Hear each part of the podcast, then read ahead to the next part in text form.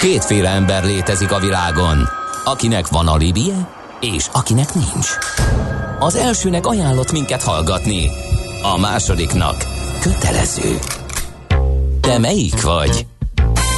Millás reggeli, a kilencven pont kilenc Jazzy Rádió gazdasági mápecsója. Ez nem alibi, ez tény. Ez továbbra is a Millás reggeli, tehát itt a kilencven pont kilenc Jazzy Rádióban benne Mihálovics András. És benne sajnos Kántor Endre. Nagyon, nagyon sértő volt, amit az elmúlt percekben műveltél. Ja, igen, beletenyereltem egy ilyen vallásba, mert ugye, hogy... Nem, nem, nem, nem, nem, nem, nem. Az a másik. Az ja. Én most a személyes sérelmeimmel ja, hozakodnék elő. százegy éve írták alá a Trianon palotában a békeszerződést, te meg itt jössz ilyen francia kuplékkal. Legalább ma ne. Ja, könnyen. Értem. Aha, hát nézd. Hát én... szerintem picska nyitogató. Jó, akkor András, én a nyitottságot szeretném neked, és a globális kultúrát és a szeretetet sugározni az éterbe. Ezt megígértem neked már a múlt héten, hogy így lesz. Minden esetre az ev... azt mondja a kedves hallgató, hogy szerintem az evezős sport és az evezős volt félrehallásból keletkezett zavar a hallgató társban, de szerencsére Endre jól viseli a kritikát. A lényeg, nem, hogy nem viseli nap... jól, ezt én kijavítanám, de a zene és a hírek alatt, tényleg, amit tényleg, művelt, azt tényleg, nem kívánom senkinek. Az a helyzet, hogy az evezős hátrafele megy, a kajakkenus előrefele. Utóbbiak az előbbieket előszeretettel hívják vízipókoknak, sáskáknak, stb. Szóval ez két külön társaság, olyan, mint a mountainbike-osok, versus országúti bringások. És egyébként nekünk is mind bringás, bringás, nem az minden. Az egyiknek lapát van a kezében, a másiknak evező van a kezében, és az egyik hajóban ül, a másik virágládában ül, és stb. Szóval én beletenyereltem. Én azt mondom, hogy figyelj, én egy tipikus amatőr vagyok. Rengeteget kenúztam, rengeteget kajakoztam, rengeteget ladikáztam, minden. Mégiscsak evezős maradt. Igen, látod? Mindig volt evező a kezemben. Én így tök mindegy, milyen irányba mentem. Úgyhogy na mindegy, ez van természetesen. Hát nem tudom, hogy hogy jutottunk ide Kolonics Györgytől. Tehát, én, én se a... háborodok fel, amikor nap mint nap azt mondják a kedves hallgató, hogy, hogy gazda. Mert én kérlek szépen állattenyésztő vagyok, jó? Jó, rendben van. Én abszolút. Tehát hat érhetem. És, és viszont akkor felháborodsz, amikor azt mondják ezekre a, hát hogy is mondjam, kedves emberekre, akik jönnek, összebarmolnak mindent és elmennek, hogy a mesteremberek? Mert szerintem az, tehát én azt tiltanám ki, aki, tehát a, hagyjuk már ezt, ezek nem mesteremberek, de mindegy. Teljesen másról szeretnénk beszélni, sokkal fontosabb dologról.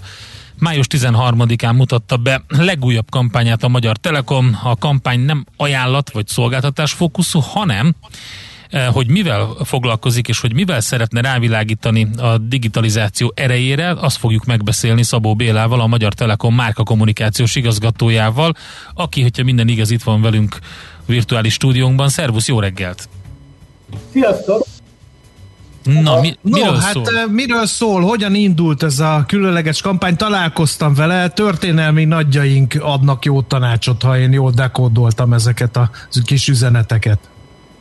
Igen, jól láttad. Hát az történik benne, hogy felhasználtunk egy nagyon érdekes új technológiát annak érdekében, hogy megszólaltassuk életekkel csukanó történelmi nagyjainkat, ez a deepfake.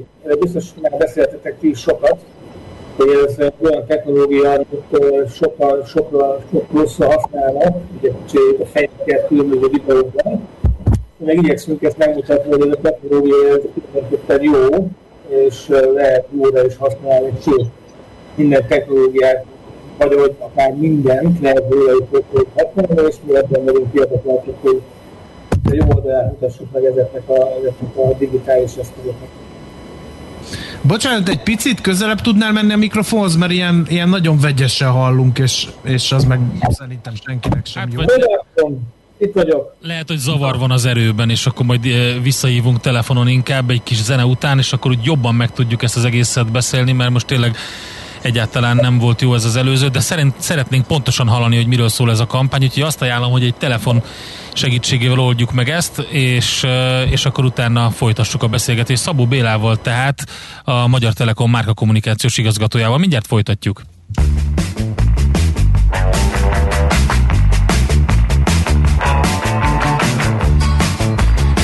Na, itt van velünk Szabó Béla a vonalban. Szervusz, jó reggelt! Jó reggelt újra! Igen, Én most tök. már tökéletesen Na, hallunk. Most azért már sokkal jobb. No, szóval, hogy az új kampány arról szól, hogy nagyjából sombáznám, amit, amit mondtál, de azért a fő pontokat azért szeretnénk, hogyha megismételnéd, mert tényleg hol lehetett hallani, hol nem akadozott a vonal. Tehát, hogy a, a technológiát azt lehet jóra is használni, és erre egy, egy jó példa lehet az a deepfake, amitől ugye félünk, mert hogy az emberek nem fogják tudni azt, hogy mikor verik át őket videóüzenetek formájába, de ez a deepfake használhatok klassz dolgokra is. Igen, nagyon jól összefoglaltad, köszönöm szépen. És hát a technológia, mint látjuk, az, az hol működik, hol nem, de hol rosszra, hol jóra használjuk. A lényeg az, hogy mi igyekszünk úgy mindenünkkel, az egész működésünkkel azt képviselni, hogy, hogy ebben vannak értékek, és tulajdonképpen a Covid az bebizonyította, hogy a technológia az segítőkész, és nem csak az időt rabolja, és nem csak a, a görgetés, a scrollozásra jó, hanem arra is, hogy megoldjuk vele a mindenféle helyzetet jól. Uh-huh. Miért jutottatok erre a, a következtetésre, hogy ezt kommunikálni kell? Úgy találtátok, hogy, hogy nincs jó megítélése a magyar társadalomban a, a technológiának, a digitalizációnak? Igen. Még, még, még, még egy jó pár évvel ezelőtt, három évvel ezelőtt kutatásokat végeztünk annak érdekében, hogy feltárjuk, hogy hogy is állunk ebben, és egyébként egy csomó index is van, a Desi Index például, ami azt méri, hogy mennyire e, írás tudó egy társadalom a digitalizáció tekintetében, és ebben a magyarok Magyarországnak van hová fejlődnie. Mi azt küzdtük az ászlónkra, azt, azt igyekszünk meg, megoldani, vagy segíteni bennünket, magunkat, hogy attitűdöt építünk annak érdekében, hogy a digitalizációt jól éljük meg, megtanítjuk az embereket arra, hogy nincs két világ, analóg és digitális, hanem egy világ van, és az digitális egyre inkább, és ez azért, tart, ez azért tartjuk fontosnak, mert ez egyre növekvő mértékben átszövi az életünket. Tehát ugye nem alakítunk egy megfelelő attitűdöt a digitalizáció irányában, akkor el fogunk bukni a következő években. Szerintem, és nem mint országot értem, hanem mint magánemberek, hiszen mindent, ami körülvesz bennünket, tulajdonképpen valahogy működtetni kell, és ez nem áll meg ott, hogy mondjuk megtanultunk valamit x éves korunkig, és aztán azt majd maxoljuk, folyamatosan újra kell értelmeznünk tulajdonképpen azt, hogy hogyan kapcsolunk be akár egy mosógépet. Uh-huh. Ugye a kampánynak a központi eleme ez a régen élt nagyjaink üzennek a kortársainknak, de ez technikailag hogyan működik? Mondtuk, hogy deepfake technológia, de talán, talán ennél bonyolultabb, mert itt, itt, itt azért nehezebb volt egy állóképből mozgóképet csinálni, mint egy meglévő videót manipulálni.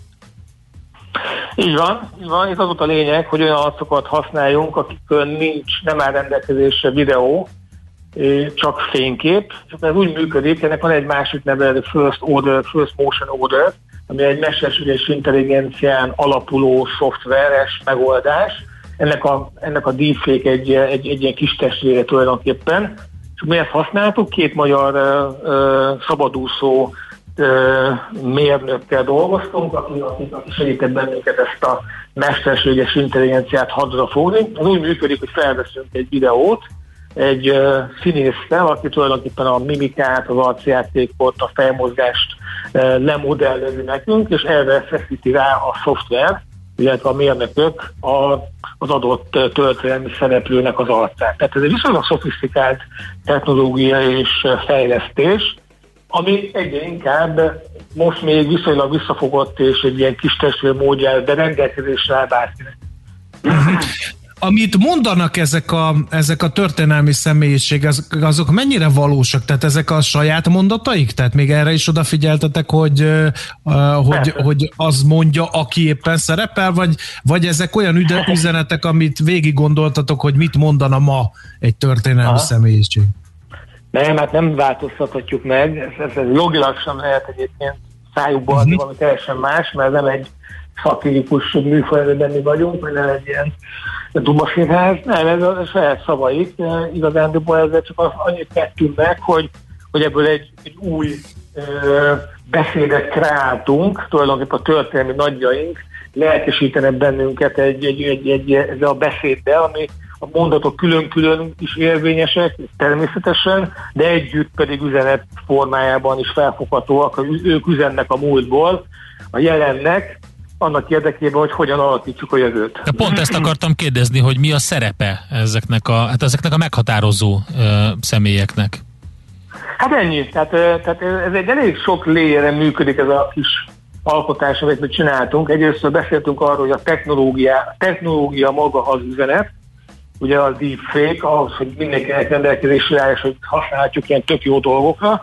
Ugye a másik szintje ennek maga az üzenet, hogy amit mondanak a nagyjaink, a harmadik pedig az, hogy ezek a történelmi nagyságok, az ikonjaink, ők a saját korukban a meglevő eszközök maxolásával világra szóló dolgokat alkottak. Tehát amit ők tudtak akkor, azt tudjuk mi ma.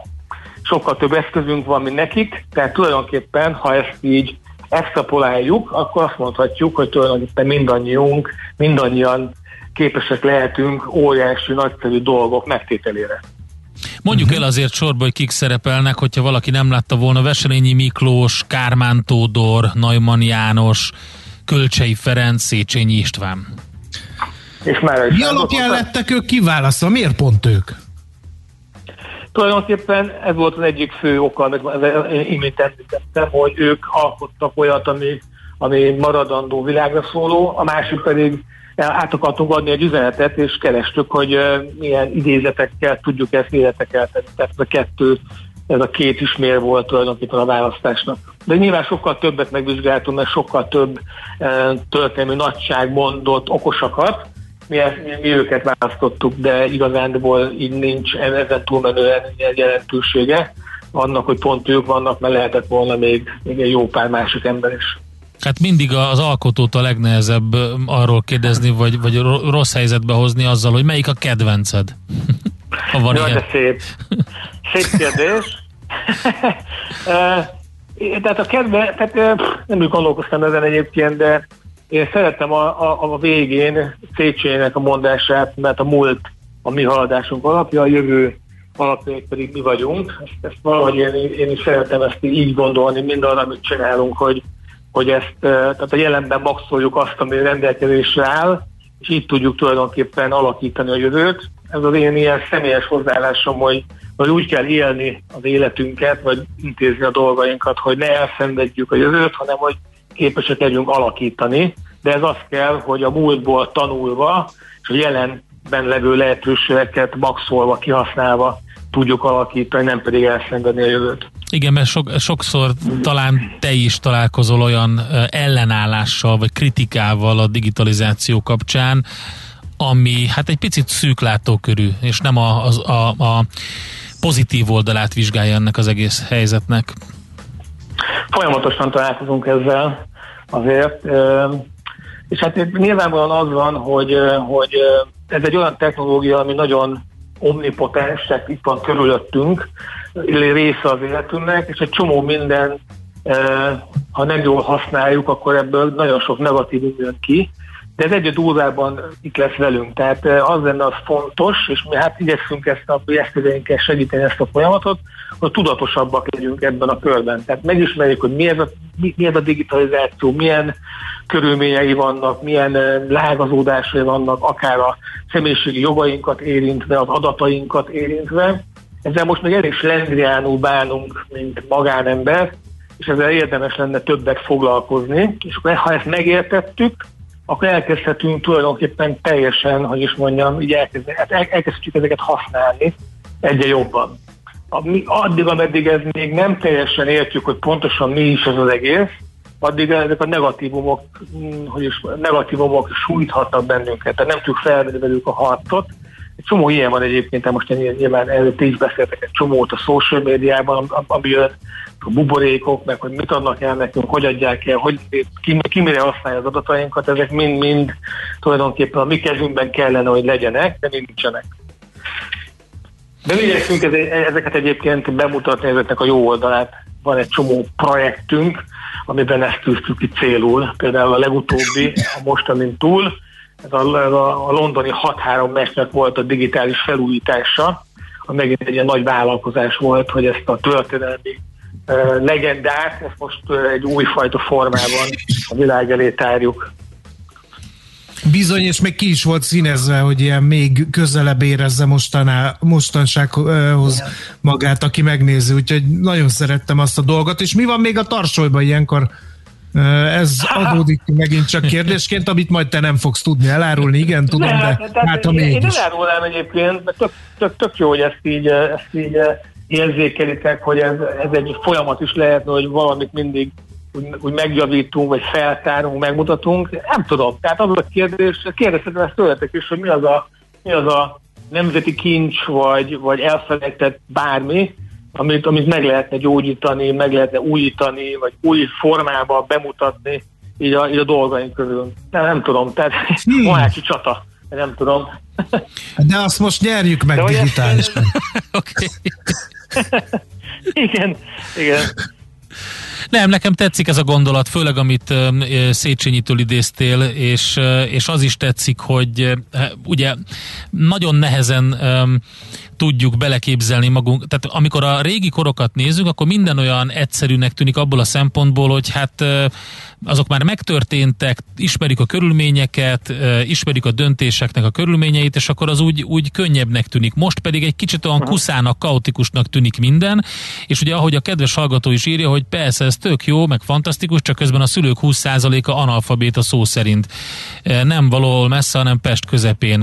És hogy ugye egy olyan világban élünk, ahol, ahol annyira komoly végletek vannak, tehát az egyik oldalon elképesztő digitális szegregáció meg szakadék van, a másik oldalon pedig tényleg meg lehet csinálni, hogy Kölcsei vagy Naiman olyan gondolatokat mondjon el, amiket, amiket ő mondott, de amiket nem láthattunk soha.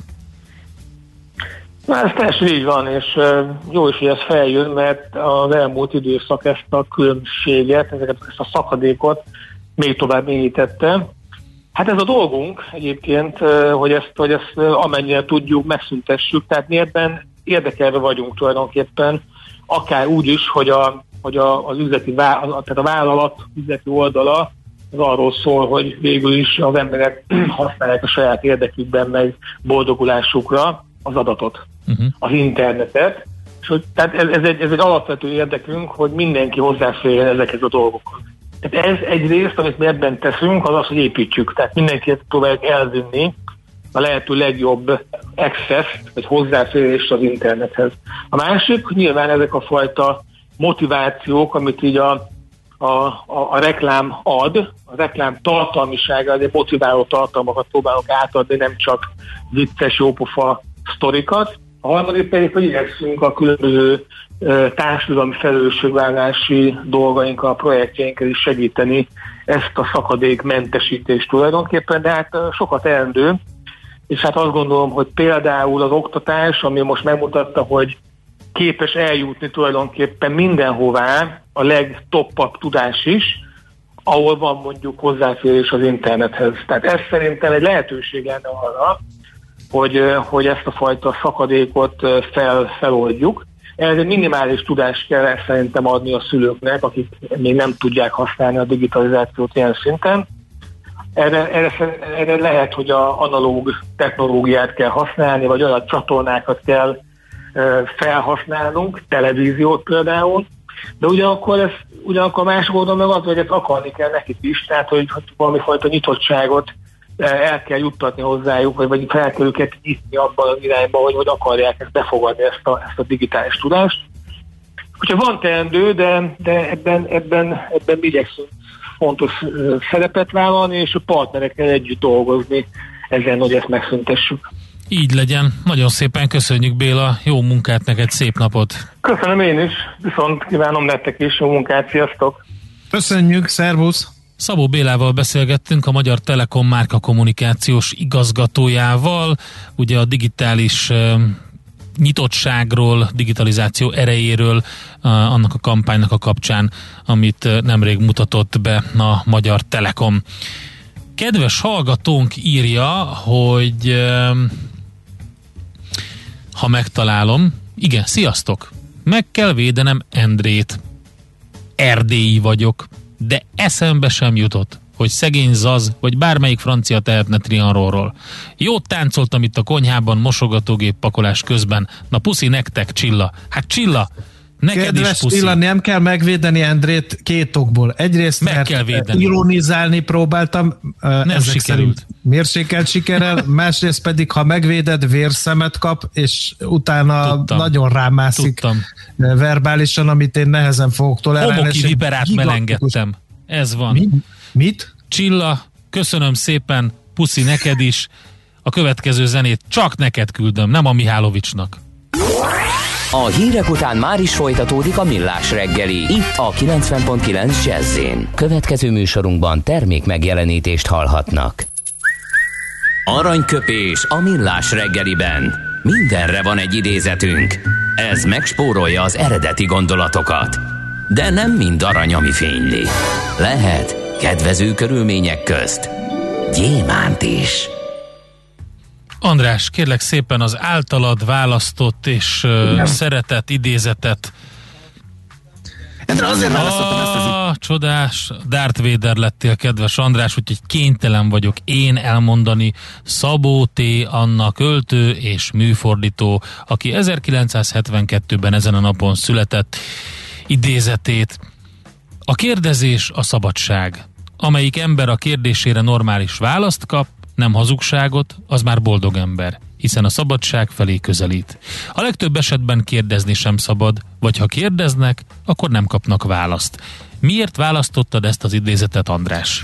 Azért, mert újságíróként gyakran szembesülök ezekkel a Hogy... élethelyzetekkel, Endre, ezért választottam ezt, és Szabó T. Annának meg születésnapja van, és a kettő itt ért össze, de megengedsz nekem még egy idézetet rendhagyó módon? Természetesen, András, mindent megengedek. Mert Facebook oldalunkra kitettem egy Trianonnal kapcsolatos posztot, erre kapunk hideget, meleget, hogy miért nem a harmincezer elhúnyt honfitársunkkal foglalkozunk, miért meredünk a múltba, már mi is kezdjük meg ilyeneket, akkor én egy idézettel válaszolnék erre a posztra.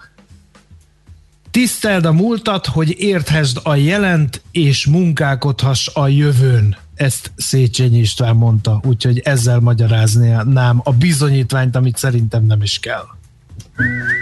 Aranyköpés hangzott el a Millás reggeliben. Ne feledd, tanulni ezüst, megjegyezni arany. A mozgás jó, a mozgás egészséges, a mozgás motivál, serkenti a gondolkodást és fiatalít. Aki mozog, az boldog ember és kevésbé stresszes. Pályán, ösvényen, vízben, nyeregben, egyedül vagy csoportosan, labdával vagy anélkül, mindegy. A lényeg, hogy mozog. Épp testben. Hát úszásról lesz szó. Jön az első kánikulai hétvége, ugye, Endre? Valami ilyesmit jósoltunk. Tényleg? Én ezt nem mondtam. Azt mondtam, hogy nem? Jó idő lesz. Hát akkor jön az első jó idős hétvége, e, és erről jutott eszünkbe, meg annak kapcsán, hogy azért szép lassan nyitnak a strandok és fürdők, hogy beszéljünk egy kicsit a felnőtt úszás oktatásról, aki kalauzunk lesz. Lukács Ágnes, a Darnyi Tamás úszóiskola vezetője. Jó reggelt kívánunk! Jó reggelt, sziasztok! No, hát először is lehet, hogy sokaknak felszaladt a szemöldöke a kifejezés hallatán, felnőtt úszásoktatás. Van, aki felnőtt korában tanul meg úszni, és erről szól ez a tanfolyam, vagy inkább arról, hogy valaki valahogy uszogat, de ahhoz, hogy élvezze is ezt a mozgásformát, ahhoz tökéletesíteni kell a technikát, és ezért megy tanfolyamra. Fele-fele arányban mondanám, tehát azért ötven százalék, ötvenhárom százalékuk úgy érkezik meg, hogy még nem tanult úszni, tehát gyerekkorában ez kimaradt, és, és felnőttként próbál megtanulni. Az ötven százalék pedig az, aki, aki félhaladó, haladó szinten karban szeretné magát tartani, edzésekre járni, formában lenni. Aha. Ez nagyon fontos a második is, mert ugye nyilvánvalóan nagyon sokan vannak, akik most fognak megtanulni, de azt úgy könnyű elképzelni, hogy akkor arra rá kell szánni az időt, de aki mondjuk uszogat, és azt szeretné, hogy valami, valami nem úgy megy, mint ahogy kellene, vagy, vagy javítani kéne a technikán, ők nekik is lehet ilyesmit javasolni? Persze, persze, tehát van kezdő, szélhaladó, haladó csoport, igazából a mélyvíz, tehát a technika javítás az egyáltalán, tehát attól nem szoktak félni, viszont aki úgy érkezik meg, hogy még soha nem tanult úszni felnőtteknél, azt látom itt a beiratkozásnál, hogy, hogy szégyenérzettel érkeznek, uh-huh. meg szégyelik magukat, félnek, és uh, mindig szoktam is nekik mondani, hogy egyáltalán nem értem, tehát ez a becsülendő, hogy felnőttkorban igenis eljönnek, és ráveszik magukat, hogy megtanuljanak. Csak hogy ez most nem ciki, hány éves korig ciki, tehát ilyenektől szoktak félni, de első órán túl vannak, és szerencsére ezek a félelmek el is múlnak utána. Jó, akkor válaszoljunk erre. Hány éves kortól lehet ezt elkezdeni? Mennyire nehéz ezt megtanulni? A felnőtt úszásoktatást én ilyen tizennégy-tizenhat éves kortól szoktam hirdetni, és akkor igazából egészen nyugdíjas korig. Tehát például most a héten egy hetvenkilenc éves úr fáradt be az úszodába, és az a célja, hogy jövőre leúszta a Balatont, és ezért szeretne megtanulni úszni. Tehát azért mindenféle korosztály jön és megtalál és szeretne, de egyébként az ilyen harminc-negyven éves kor az, ami a Tehát a, ó, ők vannak a legtöbben igazából. Ez volt a nagy álma, hogy át, átúsz, hát ez egy ilyen jó öt kilométer, öt egész három. Igen, igen, és el is kezdett, annyi, hogy ő, ő neki például magánórát ö, ö, intéztem végül is, de, de igen, jár azóta is ö, hetente háromszor magánórára, és, és csinálja. Nagyon klassz. Mm-hmm. Igen, uh, mennyire nehéz uh, egy berögzült mozgásformát uh, korrigálni? Mik a tapasztalatok? Erre is nehéz azt, mert nem is tudom, hogy melyik a nehezebb, tehát teljesen az alapoktól, vagy például, hogyha a gyerekkorban valami rosszul lett megtanítva, és azt kijavítani, de talán egyszerűbb a teljesen az alapoktól. Amivel nehézség van, mondjuk a vízfóbia, vagy a víznehézség, aki gyerekkorban mondjuk egy negatív élményt átért, és ezért, ezért nem is tanult meg úszni, és úgy jön felnőttként be, tehát ezekkel azért vannak nehézségek, de, de nyilván úgy kezdjük, hogy kis vízbe leér a lába, teljesen az alapoktól. A, hát a berögzült rossz szokásokat kijavítani nem egyszerű, de szerencsére, szerencsére azt is sikerül megoldani mélyvízben. Ezeket egyébként inkább magánórán kell, ilyen privát foglalkozásban, vagy jobb, hogyha közösen csinálják? Én mindig a közösen a csoportos oktatást szoktam javasolni. Annyi, hogy most én úgy vettem észre itt a Covid után, hogy sokkal nagyobb az igény a magánórára, uh-huh. de ezt is, ezt is szerintem azért, vagy úgy veszem észre a szavaikból, hogy nem akarnak égni a többiek előtt, és inkább egyedül legyenek egy, egy oktatónál és edzőnél. De én ezt nem nagyon szoktam javasolni, mert kis csoportos órák vannak, jó hangulatú hét, hét ember van egy oktatónál, tehát az abszolút kis csoportnak mondható. Olyan van-e, mert szerintem ilyen, ilyen is van, hogy valaki nem szeretne részt venni ilyen folyamatos csoportos foglalkozáson, hanem egy ilyen, egy ilyen konzultációs órát kér, ahol megmutatja, hogy ő hogy úszik, kimutatjátok neki, hogy mik a hibák, és akkor próbálja meg máshogy csinálni, és majd később visszajön. Nem, nem, ilyen nincs. Tehát szoktak lenni speciális igények, de azért próbáljuk a szabályokhoz tartani magunkat, tehát befizessen be, és járjon folyamatosan, mert úgy tudunk vele elérni valamit. Uh-huh. Folyamatosan heti kétszer legalább jár, akár kezdő, akár mélyvízbe, tök mindegy, de általában ezt elkezdik, maradni szoktak folyamatosan. Tehát volt, van olyan, nem, nem egy felnőttünk, aki teljesen az alapoktól kezdte, és már tizenötödik éve jár folyamatosan a haladó csoportba. Tehát azért itt azt is fontos kiemelni, hogy kialakul egy közösség. Barátok szövődnek, a monoton munkából megérkeznek oda az úszodába, teljesen kizökkenti őket, egy órára teljesen mással foglalkoznak, tehát azért nagyon meg szokták szeretni. Na, egy jó kérdés jött. Öm, sziasztok, mellúszást vagy gyorsúszást tanulnak? Nálunk úgy van az úszóiskola felépítve, hogy az első, az a gyors és a hátúszás, és harmadikként tanítjuk a mellett. Uh-huh. Ennek van valami különleges oka? Vagy különleges oka? A magyar tendencia az ez, külföldön máshogy szokták, külföldön a mellúszással szokták kezdeni. Egyébként mi ezt nem támogatjuk, mert az, az sokkal nehezebb megtanítani. Azért a gyors meg a hátúszásnak az alapja az a siklás hasonháton. Azzal kezdünk, és ahhoz jönnek ugye a kartempó, lábtempó. Uh-huh. És akkor így van meg a gyors és a hát, és a harmadik az a mellúszás. És a pillangóhoz még el se jutottunk. Az a szélhaladó haladó. Egyébként milyen rendszerességgel megy ez a tanfolyam? Milyen rendszerességgel ajánlott úszni egyébként egy felnőtt embernek? Nyilván azt fogod mondani elfogultért, hogy minél többet, meg lehetőleg naponta, de mi az a minimum, ami, ami azért már használ valamennyit? Hát a heti kettő, tehát a heti kettő azért az mindenképp szükséges. Most itt például a nyári, nyári időszakban ilyen intenzív tanfolyamaink vannak, ami azt jelenti, hogy minden nap kéne jönni. Hát nagyon sok felnőtt jelezte, hogy, hogy egyszerűen ezt így munka mellett nem nagyon tudják, tehát ezért is ez a heti kettő az már jónak mondható. Uh-huh. Oké, okay, hát én azt ajánlom, hogy bármikor el lehet kezdeni, mindenkinek azt ajánlom, hogy fontolja meg. Ez a hetvenkilenc éves úriember, ez mostantól a példaképem. Mikor? Most idén próbál menni? Vagy jövőre? Vagy mikor szeretne menni? Jövőre szeretné, ja, jövőre. szeretné átúszni, és tényleg hát, járrendszeresen. Nagyon komoly. Nagyon komoly. Mindenki előtt le a kalappal. Egyébként, aki erre az öt egész háromra, körülbelül azt hiszem öt egész három kilométer erre vállalkozik, Balaton átúszásra, élővíz, teljesen más, mint az uszodában, meg egyébként is egy kihívás, úgyhogy nagyon, nagyon klassz. Jó munkát kívánok, szép napot! Köszönöm, köszönöm szépen nektek is, sziasztok! Lukács Ágnessel beszélgettünk, a Darnyi Tamás úszóiskola vezetőjével, úszásoktatás felnőtteknek, akár haladóknak is. András tök jó rákérdezett, hogy hogy lehet ezeket a berögzött hibákat ö, korrigálni, úgyhogy erre is van lehetőség. Én három éves Frida lányomat Dubajban vittem először úszni. Megérkeztem az úszodába, és azt láttam, hogy mindenféle bőrszínű felnőtt ember úszógumival lubickol a vízben, és egy oktató mutatja nekik a lábtempót. Kislányom egy cseppet sem lepődött meg, én annál inkább. Akkor kezdett leesni, hogy a gyerekkori úszásoktatás, és úgy eleve az úszás az egy európai fétis, és a legtöbb afrikai vagy ázsiai országban a legtöbb tengerparti nép például nem tud úszni, mert ez nem fontos, írja Milán. Nagyon érdekes hozzászólás. Ez köszönjük szépen. Um, hol találnak uszodát? Ez volt a kérdés. Na, ez, egy, ez egy nagyon-nagyon fontos Igen. kérdés, mert ugye sajnos kevés az uszoda a fővárosban, és nagyon-nagyon nehéz azoknak a dolga, akik hobbi szinten néhány hozt akarnak leúszni, mert nagy, nagy, vagy nagyon korán kell. Én a titkaimat kelni, vagy... nem fogom elmondani, én nekem e, meg vannak. Erre akartalak rá. Nem ezzel. fogom elmondani, vannak ne nagyon... Ne legyél uszodairigy, az csúnya viselkedés. De az vagyok, mert van olyan, van olyan hely, ahol akár, akár egyedül is tudok úszni, persze ehhez műsorvezetőnek kell lenni, aki ráér hát, tíz óra harminctól délig. Igen, a vidéki haciendát feszített víztüklő olimpiai medencéjében. Ez egy igen. budapesti.